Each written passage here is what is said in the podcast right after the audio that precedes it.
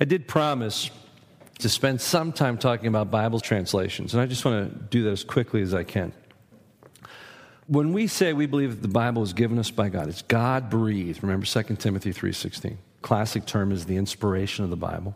We're referring to those original documents. You don't have those documents. You have a translation of manuscripts that go back almost to the church fathers. And so you have very reliable translation, but Paul didn't write in English. And for those of you that grew up with it, Paul didn't write in King James either. What old phrase, if the King James is good enough for Paul, it's good enough for me. Paul wrote in Koine Greek. So any translation is most often honest people with high integrity, with all the knowledge and resources they can, trying to give us the best representation of the original text as possible. Now, that's a challenge because the Greek language is very complex, very colorful. There are 5 or 6 words for our single word love, for instance.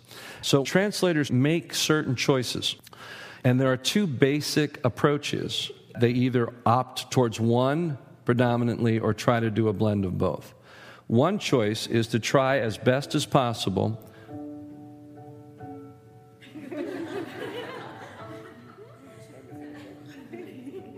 Where is that coming from?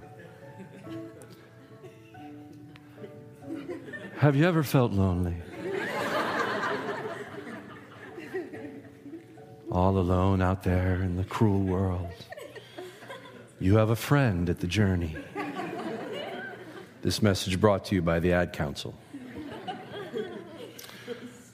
One approach is to try to do as much the word-for-word translation as you can. The problem is, if you did it exactly for what it means, you'd have what's called the Amplified Bible, which, by the way, you can buy. It's a great resource, the Amplified Bible. It's hard to read because they take the key words and give you every possible nuance of it. So it's not a very readable translation, but it's really good for trying to get the word for word.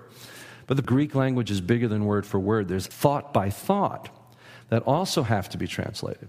So when you hear someone that says, well, this is the most literal translation of the Bible, that doesn't necessarily mean it's the best translation. It means they've chosen to try to give you a word for word, which may leave you actually lost in terms of the original intent. There's thoughts that have to come through. If you go back to that resource on the notes last week, you'll see I actually explain the different good translations that are out there. Some are biased towards the literal, like the New American Standard, which is an excellent study. Some are biased towards what's called an open or a thought by thought. That's the New Living Translation. That's more thought for thought.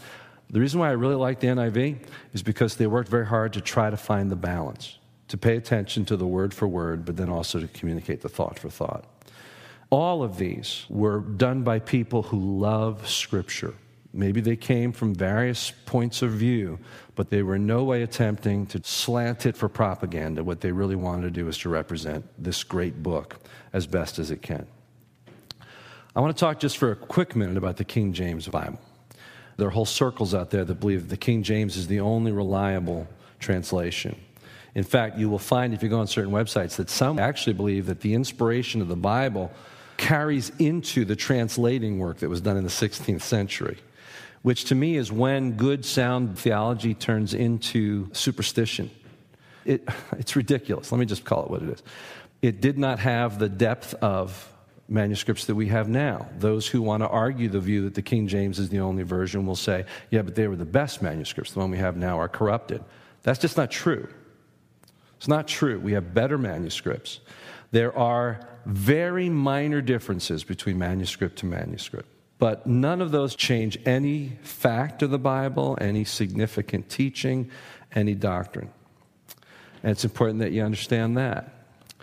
The King James is no longer the best translation, simply because it's Old English. There are terms in the King James Bible that are no longer true. We are a peculiar people, it says, for instance. There's a simple one. And I grew up thinking Christians were pretty peculiar, but that word doesn't mean peculiar in the way we think of peculiar today. Archaic language. And ironically, the King James Bible was written in order to bring the ancient Bible into, listen to me, modern language of its day. It was just a forerunner to what we now do actually better because we know more about the original languages. We understand ancient Greek and Hebrew much better than they did 4 centuries ago. We have more trustworthy translations. Now, people will say, well, then why is it called the Authorized Version? It was authorized because King James approved of it. Now, this is something that the King James-only people won't tell you. King James was a pretty dark guy. His whole decision to do the King James Version was political. The Puritans had come up with a very good translation of the Bible called the Geneva Bible, which accurately translated certain things to help people read it and say, wow, there's something wrong with the ecclesiastical nature of the Roman Church. And King James didn't like that. So King James actually commissioned it with specific instructions that when they had a choice of translation, that they translated the text in such a way that it affirmed the priesthood and that it affirmed the ecclesiastical structure of the Roman Church, which the Church of England was also.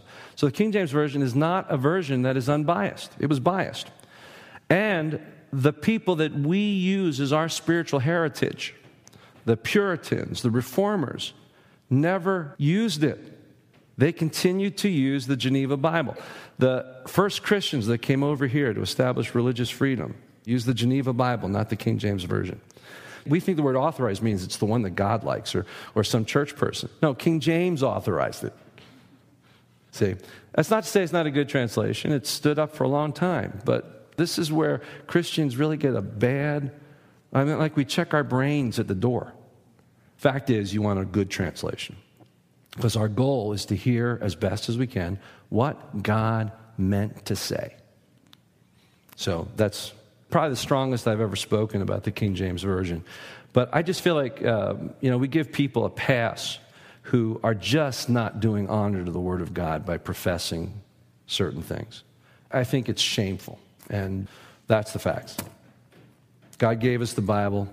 We're supposed to rightly handle it, and that has a lot to do with how we translate it, but also through that, how we hear it and apply it to our lives.